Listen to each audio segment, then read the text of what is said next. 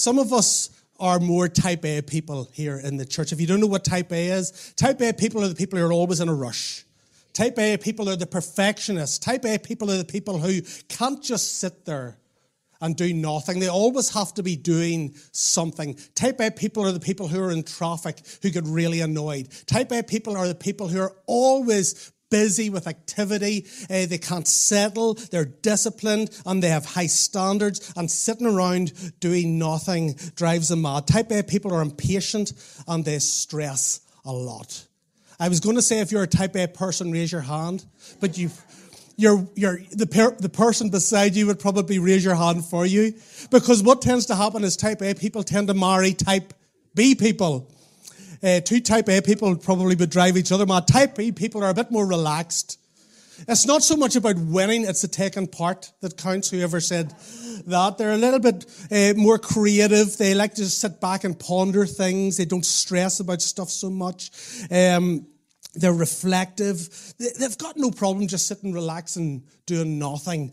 Um, and, and sometimes type B people tend to leave things to the last minute and they know it'll get done eventually. And the type A people are thinking, I need to raise a hand beside me because that's what the person beside me like. And it, it drives me mad. And, and, and, and I've found that tension at times that, that even within our marriage, I would tend to be a little bit more type A and Becky would have been a bit more type B. And at times that has been frustrating. But then as you get to know each other, you realize actually that, that you can't be all type A because it's just not sustainable. You get burnt out, it's exhausting. And you can't be all type B because nothing ever gets done. You need that combination, you need that mixture. And, and, and I think it's the same in the Christian life. I think some of us are type A Christians. We think it's all about us. It's all about our work. It's all about our activity. It's all about our effort. It's all about all the busyness we do for God because if we don't do it, it's not going to get done. That's a type A Christian. Then there's a type B Christian, and their motto, motto is this let go and let God. Just let go and let God. It's not me. I just need to pray. If I just pray for 14 hours a day, God will take care of it all. Just let go and let God, and He will do it all.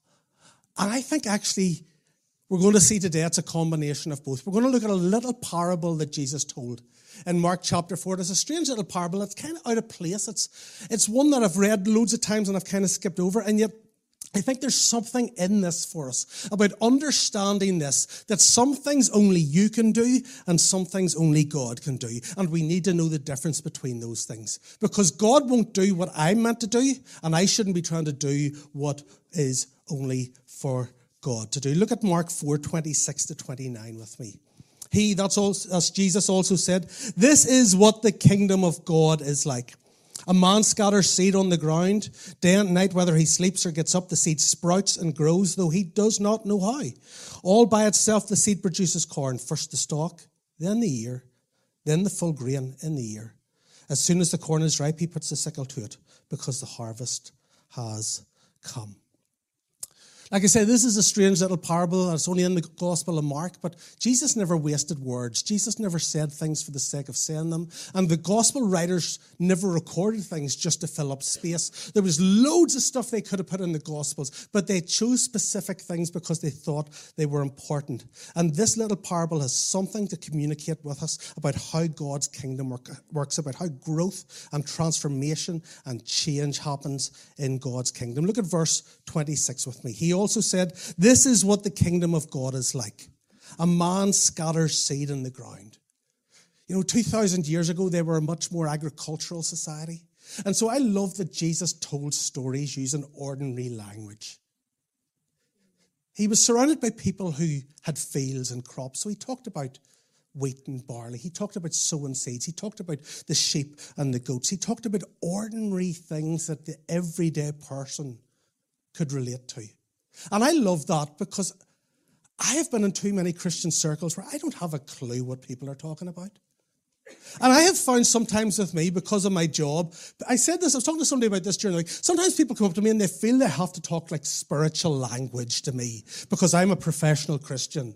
And half the time I have no idea what they're talking about, but I have to look spiritual so I know, mm, mm. and I'm like, Lord, I have no clue.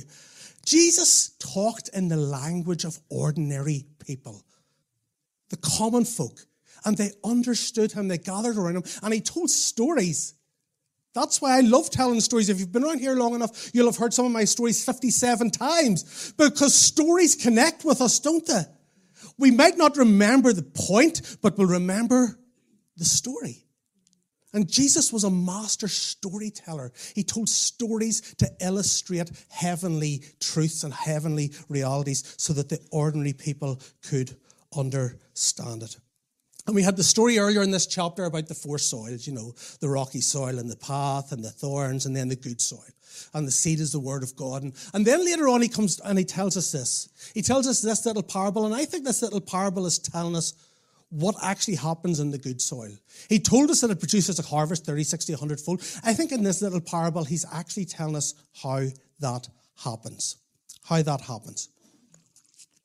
Look at verse 26 again. And my first point is this you must play your part. You must play your part.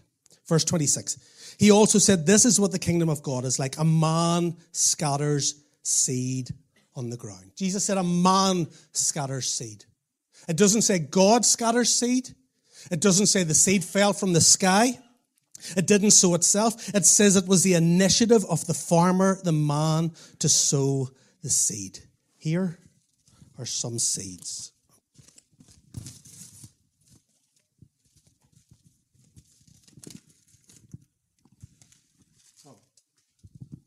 There's one seed now. okay, there's one seed now. Uh, there's a whole lot on the floor, but there's one seed. Okay, I don't even have it anymore. Every seed has potential life in it, but if I were to keep those seeds in the drawer and never plant them, and go out in six months, I couldn't be disappointed that nothing has grown. If I were to leave them on the stage here and not get the vacuum cleaner out later and vacuum them all up, I couldn't come back in six months and go, why haven't they grown? I dropped those on the stage six months ago and I haven't got any harvest because they have to be planted, they have to be sown in the soil. The seeds or the soil needs to be dug up, plowed, rotavated, whatever it is, and prepared for the seeds. God isn't going to do that. The seed can't do it for itself. It takes a man or a woman to sow the seed. Then look at verse 29, the last verse of the story. As soon as the corn is ripe, he puts the sickle to it because the harvest has come again. Who does the reaping? The man or the woman. They do the reaping. Once everything has grown, it's not going to harvest itself. The man or the woman goes out. God's not got some supernatural combine harvester with the angels that's going to come down from heaven humans do the reaping, the farmer does that. In other words, there always has to be human initiative, there always has to be human activity. You have a part to play. Someone has to do something, or nothing grows and nothing happens. What am I getting at? Comes back to what I was talking about at the start. Some Christians live as if God is responsible to do everything that they do nothing, let go, let God, and it's all up to Him. And we expect God to do things that He has given us responsibility to do. We expect something to grow, but we never sow. We expect the harvest, but we don't plant the seeds. We expect the results, but we don't put in any effort or discipline or work beforehand. And here's the thing we need to realize that God does miracles, but He doesn't do magic. God does miracles, but he doesn't do magic. Because here's what a magician does a magician pulls something out of the hat that isn't, hasn't been there before. Pull a rabbit, pull flowers out of the hat, and you go, wow, where did that come from? That wasn't, I mean, it was probably there hidden somewhere, but, but, uh, but, but that's a miracle. Or that was magic, but God doesn't do magic, God does miracles. And what I mean by that is this God takes something that was already there and he uses it to do something greater. God takes something ordinary something that's in our hands, something that He's given us, and He says, If you will use it, I will do a miracle. If you will take your natural, I will make it supernatural. If you take your ordinary, I will make it extraordinary. But it always takes something that He's given us, it takes human initiative. Moses had a stick, a staff. It was just an ordinary shepherd's staff. And God said, throw it down. And when he picked it up, he was able to part the Red Sea with it. There was a woman who had no food and her children were about to be taken as slaves. And, and, uh, and Elisha says to her, What have you got in your cupboard? She says, Just a little oil. And that little oil just kept flowing and flowing and flowing. Joshua ordered the priests to put their feet in the water, and when they put their feet into the water, the water stopped flowing. It didn't stop flowing until they put their feet in the water. The little boy handed over two loaves, or the loaves and the fish. It was what he gave that created the miracle that fed the 5,000. They filled pots with water in obedience to Jesus, and when they tasted it, the water had turned into wine. The blind man cried out for Jesus, Help me to see. Have mercy on me. The woman with the issue of blood grabbed Jesus' robe. What I'm trying to say is this, that in almost every miracle, if not all of them we see in scripture, there was always some part that man or woman had to play and then God stepped in and he used that to do the miracle. It wasn't that God just did it. It wasn't just all good. There was, if you read the gospels, I can't think of hardly one miracle in the gospels that was Jesus' initiative. Jesus was walking along and somebody cried out. Somebody grabbed him. Somebody called to him. Somebody climbed a tree. There was always some human element involved. They did what they could do, and God did what only He can do. Some of you might have heard the story about the, the man who, who bought an old piece of waste ground. And in five years, he turned that piece of waste ground into a beautiful, magnificent, stunning garden. And people came from everywhere to see it. And one day the pastor of the local church came along and he walked around this place and he turned to the gardener, he said, turned to the man and said, You must be so thankful for the Lord to give you this beautiful garden. And the gardener replied with this. He says, That's true. If it wasn't for the sunshine and the rain and the miracle of seeds and the soil and the seasons, there would be no garden at all. But he said this, But you know what?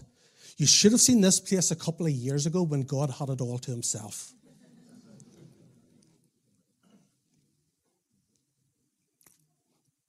It's not all God and it's not all us, but we always have a part to play.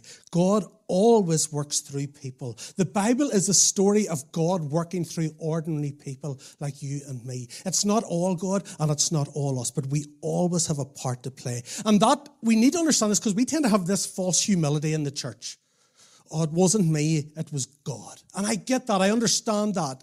It, it was it, all the glory to Him, it was nothing to do with me. And yes, we do give Him all the glory. But if it was only him and you did nothing, not much would happen. If we left it for God to do the sound system this morning and the visuals, if we left it for God to do the welcome team and the kids ministry this morning, it wouldn't have happened. If we left it for God to do the worship, it wouldn't have happened. Yes, God comes and He prompts and He fills and He gives gifts and He inhabits the praises of His people. And we are so grateful for that. And we're so grateful for God for all He does. He is so good. He is so, so good. But we're also grateful for people who respond, who give, who serve, who use their gifts, who step up, who come in early every week. Because if they didn't do their part, it would be very hard for God to do his part in here, because none of you would be here. It's not all God and it's not all us, but there's always some human element involved in it. We do our part and God does his. God won't read your Bible for you. God won't pray for your family. God won't be generous with your money for you. God won't develop your gift. God won't apply for that job for you. God won't ask that fella or girl out for you as much as you might pray and fast that He does. God won't turn off that computer or turn off your phone so that you don't look at those things that you shouldn't be looking at. God won't eat healthier for you. God won't stop spending your money for you on things you don't need with money you don't have to impress people you don't like. God won't control you. That's what I'm trying to say to you. You know, sometimes I'm going to say, God, I give you control. And God's going, I don't want control. God doesn't want to control you. He gave you free will. He could have controlled us from the start and we'd have avoided a whole lot of problems in the garden. God doesn't want to control you. He wants to fill you.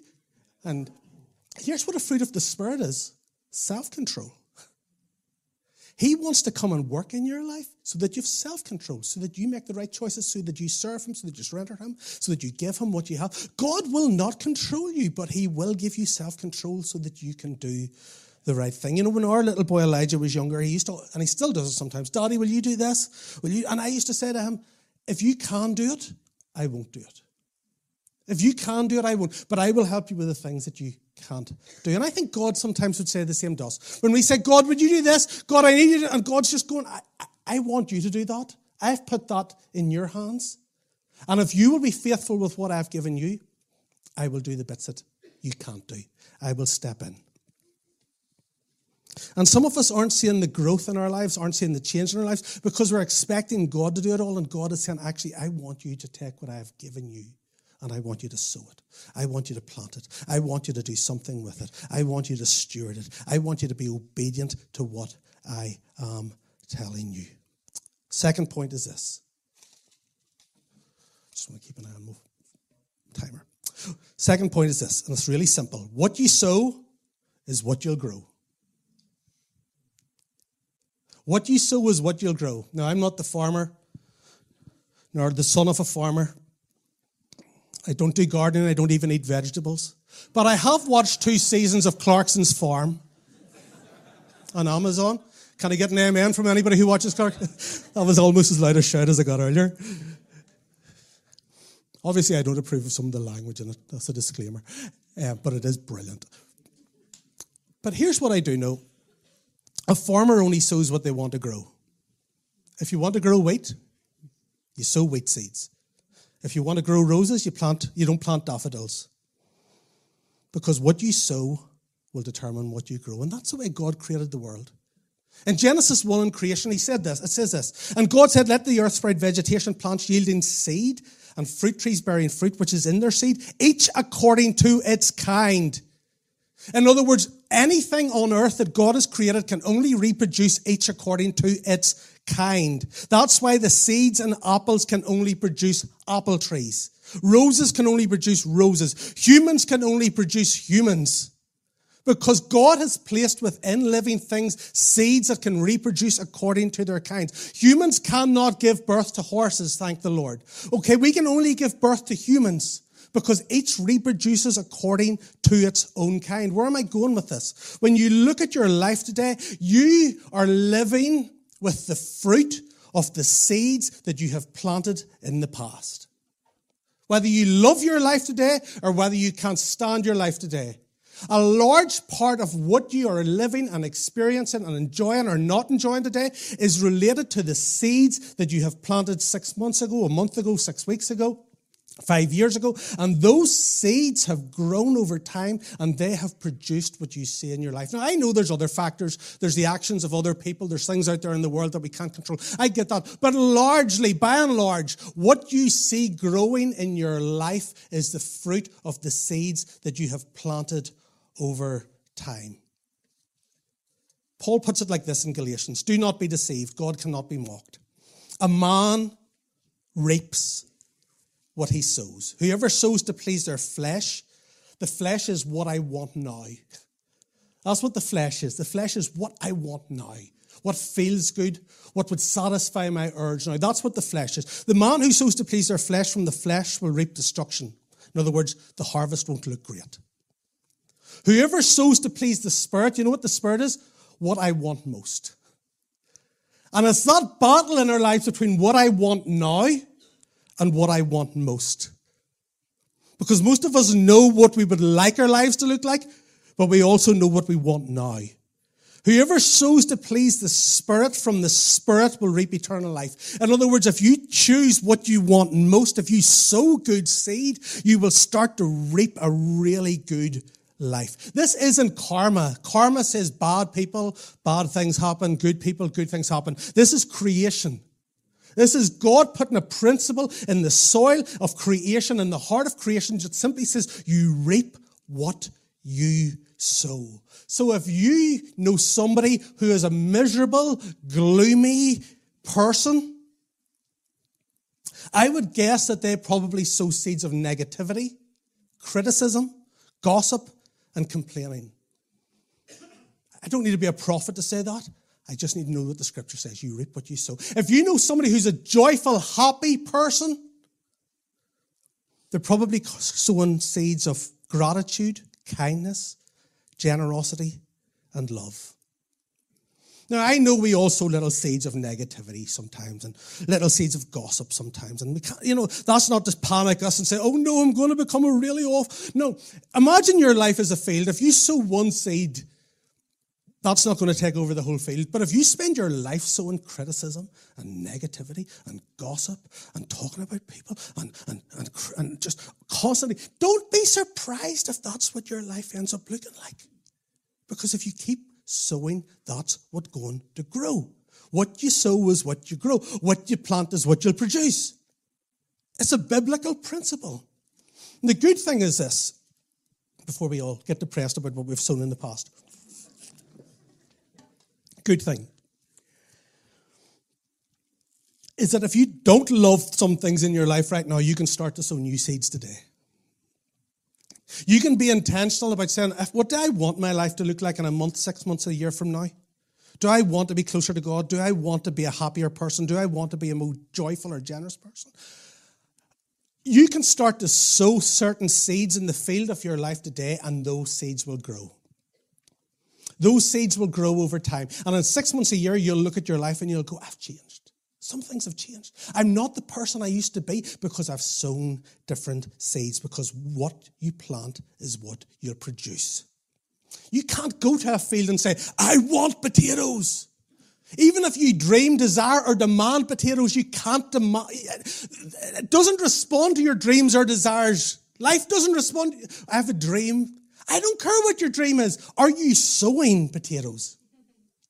I really want I don't, God doesn't care. Are you sowing? Because if you're not sowing, you won't be growing. I have friends who are ministers and they say, I really want a spirit filled church. You know, I, I, really try, and our church is so dead, and the people aren't spirit filled. And I said, When did you last? When's the last time you did a series on the Holy Spirit and taught them about being filled with the Spirit? Oh, I've never done that. Uh, they wouldn't want that. How can you have a spirit filled church without spirit filled people? Because the church is the people. you can't magic it. You can't even pray it. You've got to teach it because what you sow is what you grow. This church was planted almost seven years ago as a word and spirit church. And for seven years, we've planted the word and we've watered it with the spirit. Why is it any surprise seven years later, we've got a word and spirit church? Because what we sow is what we grow.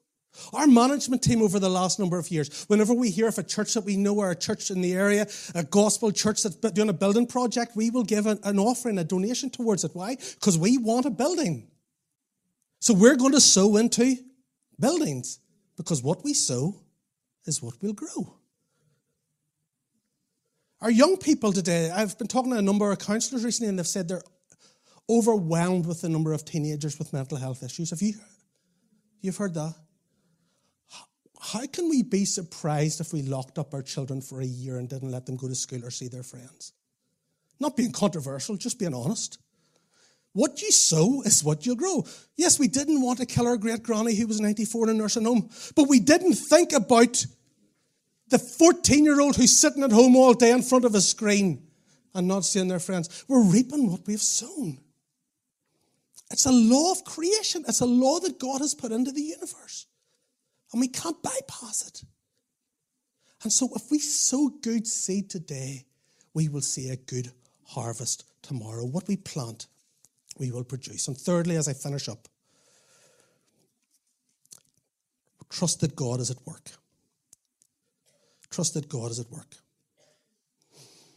Because here's the problem you don't sow and reap on the same day. You don't plant today and reap the harvest tomorrow. There's a space, there's a gap, there's a time in between, and that's where I struggle. I'm not going to pretend you do, I don't know you. That's where I struggle is the waiting bit in between. Where I've done what I think is right, I've done what only I can do, but I'm not seeing any results yet. You see, the farmer can sow the seed, and the farmer can see the harvest once the seed is grown, but there's a middle bit where they can't see anything happening. Look at verses 27 28. Night and day, whether he sleeps or gets up, the seed sprouts and grows, though he does not know how. All by itself, the soil produces corn, first the stalk, then the ear, then the full grain in the ear. So we do our part. We give, we serve, We take initiative. We apply for the job. We, we do our part. We steward what God has given us. God gives us seeds, and we steward them and we plant them. But then there's this middle bit where nothing seems to be happening. There's this bit where it's in the soil and it's and you have no idea if anything's going on there. It's the part which you have no control over. It's the part that you leave to God. Look at verse 27 again. Night and day, whether he sleeps or get up, the seed sprouts and grows, though he does not know how. There comes a point where it's buried beneath the surface where the farmer simply has to trust that something's happening. He can't see it, but he has to trust that the soil is doing what only the soil can do and that do that the, the seeds germinate and it's sprouting, it's growing. And the difficult part is it takes time. It takes time. It doesn't happen overnight. And that's where I struggle because that's where my type A personality comes in. Because if I sow and nothing grows immediately, I think maybe there's something wrong with the seeds. Maybe I got dodgy seeds. Or maybe I need, need I need to plant more seeds. Maybe I, I need to plant, I didn't put enough seeds in there. Maybe I need to dig them up and, and just have a little look to make sure they're all right down there. Maybe I need to give them a little chat. We, you know, I'll dig them up and just tell them how well they're doing. We motivational talk and, and put them back in, in the soil. It must be the soil. It must be the seeds. I, plant different seed. I'll, I'll, try harder. I'll, I'll put seeds on top of the ones. And, and none of that works because Jesus is saying here in the kingdom, some things just take time. In the kingdom, some things just take time. Sometimes we just need to wait. We need to trust that if we have planted the right seed, the harvest will come, even when nothing seems to be happening. That you can't manipulate it, you can't force it. There are some things that you just need to let go and trust God. I don't know, maybe that's where you struggle too. You know, somebody was saying to me a while ago that they were they were really wrestling with a, a, situation about a family situation. And they said, I keep giving it to God, but then I keep taking it back again. I don't know about you, but I do that. I go, God, you take this. I, I, I can't do this. And this is, this is your, and then I go, well, maybe I'll try and I'll take it back and I'll try to, to work things. I'll try to use my own ingenuity or my own experience or my own wisdom, and it doesn't work. Because we like everything to happen quickly. We don't like queuing. We are the McDonald's generation. We're the drive through generation. We're the fast food generation. We're the Netflix and high speed internet. We're the buy now, pay later because saving takes too long. We're the Amazon Prime with next day delivery. We're the dating app generation, not me, but uh, some of the singles out there, where you swipe through 200 potentials in 15 minutes rather than going and meeting somebody because we don't want to wait. If I were to prophesy, and I've been around these circles, you know, I, there's going to be a sudden shift in your life where you're like, yes, Lord. If I prophesy, things are going to go really slow. And you're probably not actually going to see much happening, but God is going to be at work. It's like, oh, let's bring in the other prophets who'll tell us there's going to be a sudden shift because we like that. We prefer that. And God can do things suddenly. And I've seen God transform instantly, but most of the time, it's slow. It's a process and it's not seen, and it happens in the darkness where we can't see. You know, if you're pregnant, if some, who's pregnant here? Anybody pregnant? If you even move your arm.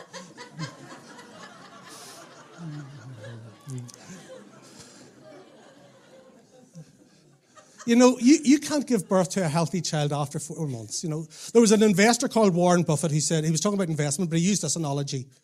You can't get nine women pregnant and have a baby in one month. I'd like to think about that one. In other words, some things just take time. Some things, doing more of something won't make it happen quicker. Some things just take time. If you're in debt, you can't say a magic prayer and have all your debts paid off. If you're overweight, you can't say a magic prayer or skip one meal and lose two stone. You see, we get excited about the start. We get excited about the beginning. We get excited, and we love the end, but we love the harvest. But it's the middle bit that we struggle. It's the in between. It's the, I don't know what's going on here, and it doesn't feel like anything's happening. It's the mundane middle. That's where I struggle. You know, we have a lot of weddings this year in church. I think we're five this year. And I, I love doing weddings, and I love the wedding service. And you know, the wedding service and the wedding day is really exciting. And you know, later on in life when you grow old together and you retire together and you, that, you know what's hard? The middle bit, the middle 50 years.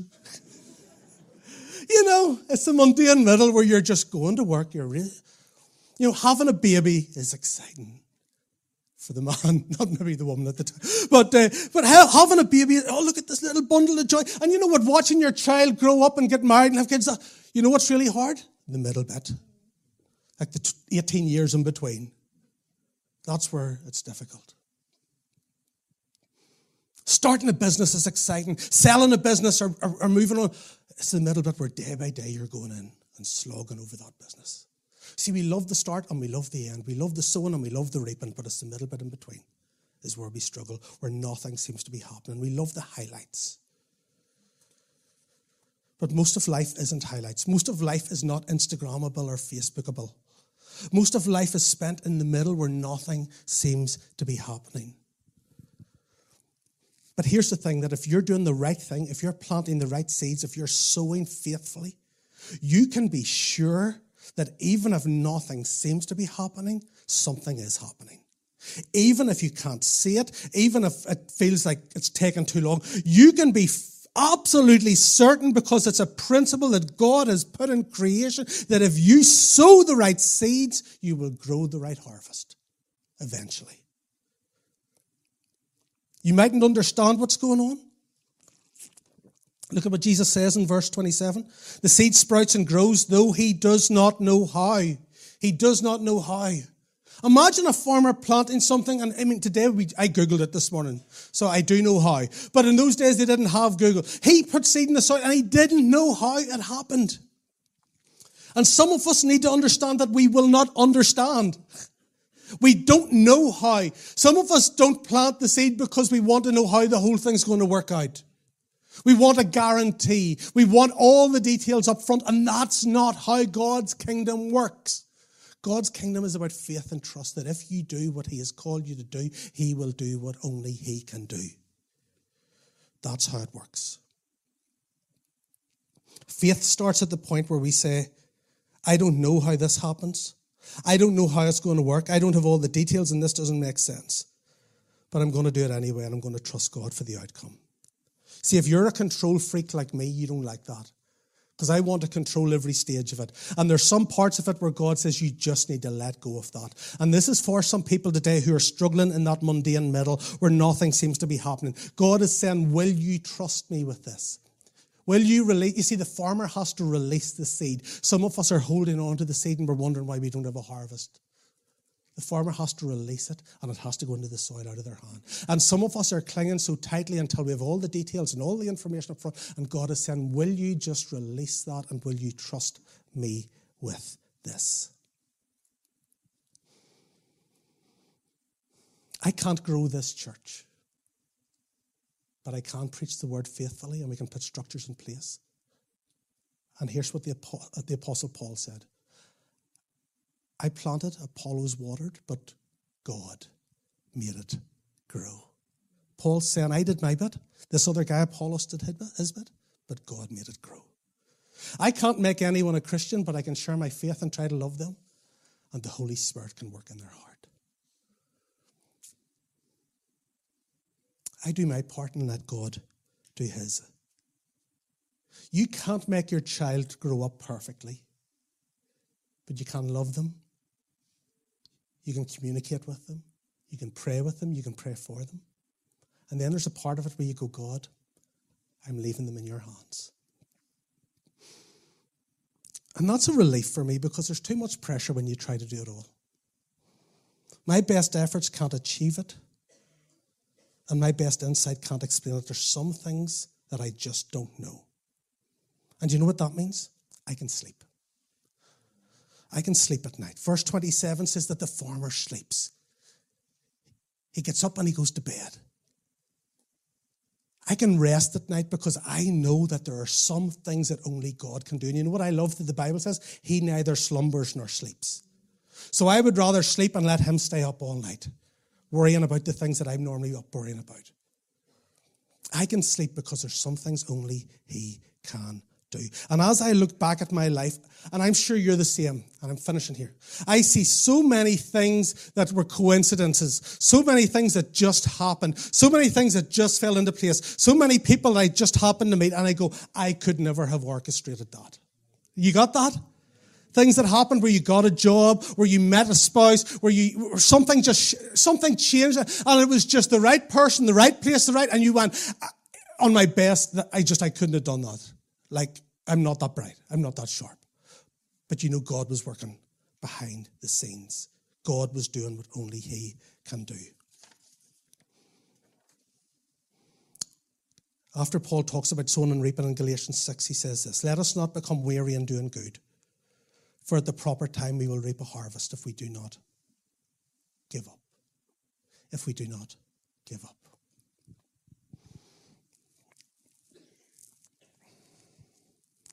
Have a couple of stories, but I only want to share one. Um, which one?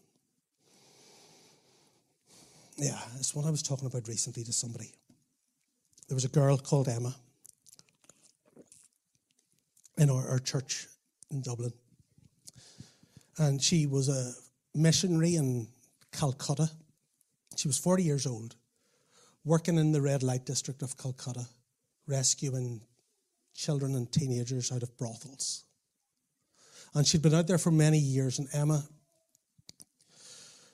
her greatest desire was to be married and meet a man who would join her in the work out there. But the only men she had interactions with, quite honestly, were pimps in Calcutta.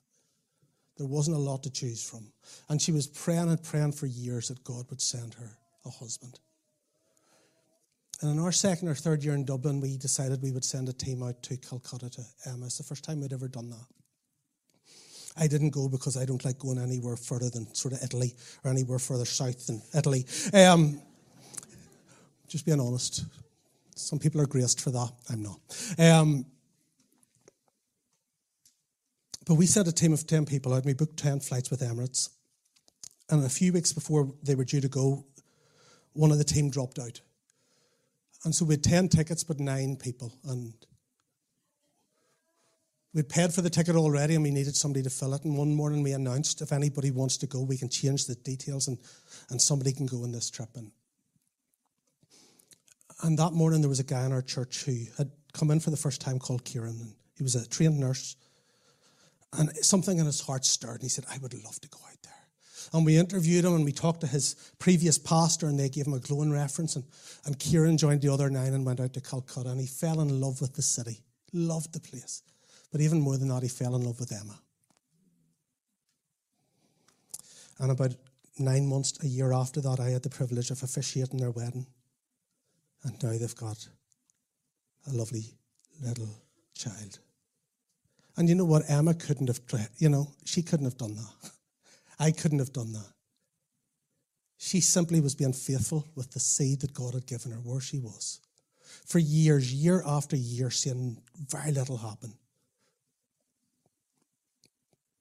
But as she did what only she could do, God stepped in behind the scenes and did what only He can do.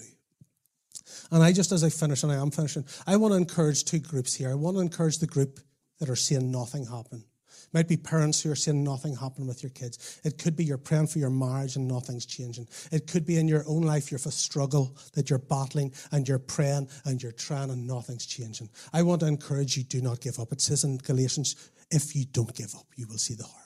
I want to encourage you don't give up. Don't give up. Don't give up. But there's another group I, I felt I was to speak to this morning, and that's the group that have been sowing faithfully and they don't think they've seen anything, but actually something's growing, but you're just missing it. See, there's that little verse in Isaiah 43 that we all quote Behold, I'm doing a new thing. But here's the bit that I felt God highlighted to me this morning as I was praying into this. It says, Now it springs up. Do you not perceive it?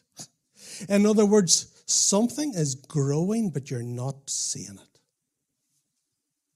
And I feel like for some of you, the Lord wants to say this. All the seed that you have sown is now bearing fruit, but you've got so used to not seeing any fruit in your life that actually you're missing what's right in front of your eyes. And my prayer is that He would open your eyes to see what He's doing in your life. It might be small. It says now it springs up to you. In other words, it's small, it's subtle. But there's something there. And I believe there's green shoots growing in your life green shoots of change, green shoots of transformation, green shoots of hope, green shoots of life, green shoots of God at work. But I pray today that God would give you the eyes of faith to see and perceive what He's doing in front of you. Let's pray really quickly. Father, I, I, I just pray that you would help us to be a people who sow good seed, that we would do what you have called us to do, that we would steward what you've given us. But once we have done that, Lord, that we would be people who trust you. When we can't see you, we sing that even when I can't see it, you're working. Lord, help us to believe that that's true. That once we have sown the good seed, once we have given, once we have served, once we have, have, have, have loved, once we have prayed, once we, when we do what you've called us to do, you will do what only you can do. And I pray for those who, who aren't seeing any fruit, Lord, that you would help us to be patient. And I pray for those of us who are missing the fruit, missing the growth, that you would give us the eyes of faith. Some of you are going to see things this week and you're suddenly going to go, that's what I've been praying for.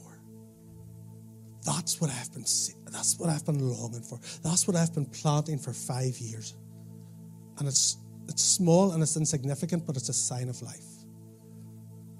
So, Holy Spirit, I pray that you would water this word and produce a harvest in our hearts.